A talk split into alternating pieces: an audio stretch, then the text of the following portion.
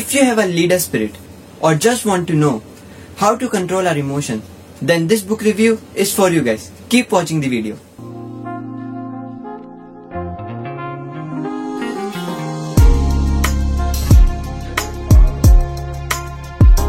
Hello bookworms, it's Honey. Today I am going to review one of the my favorite book, which is Be Your Own Coach by Pratibha Tiwari. आगे बढ़ने से पहले कुछ बातें प्रतिभा तिवारी के बारे में जान लेते हैं। She is life and success coach और हर कोच की तरह इनका फोकस भी ऑनेस्टी और हाई परफॉर्मेंस पर रहा है। And beside this she believes in effective coaching leads to a positive change and making a one's life more successful and happy. And in my opinion यह ideology उनकी इस book में भी दिखाई देती है। अगर आप इस बात से एग्री करते हो तो प्लीज कमेंट सेक्शन में बताइए या आई बटन पे क्लिक करके अपने आंसर को बताइए। अगर बुक की बात करें तो ये बुक बहुत इंटरेस्टिंग है क्योंकि ये बुक आपको हेल्प करेगी कैसे आप अपने इमोशंस को बैलेंस रख सकते हैं, क्योंकि आजकल के लोगों को अपने इमोशंस पे कंट्रोल करना नहीं आता।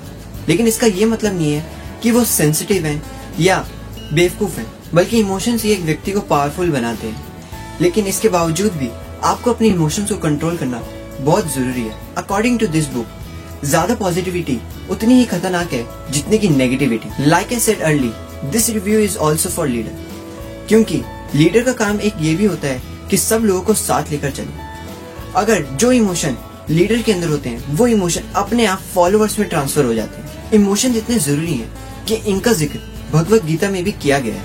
दुखेश्वनु द्विग्न मनः सुखेशु विगत स्पृह वितराग भय क्रोधः स्थित धीर मुनि रुच्यते। अध्याय दूसरा श्लोक छप्पनवा।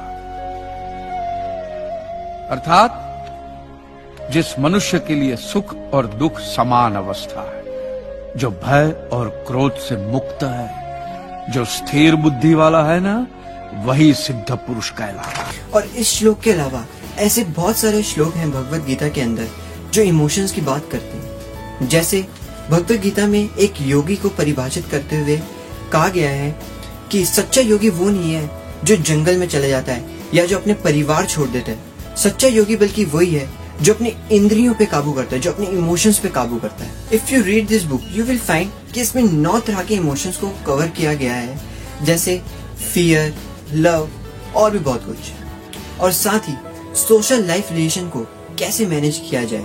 इस बुक का सिर्फ एक ही मोटिव है, which is we have to learn to be our own coach.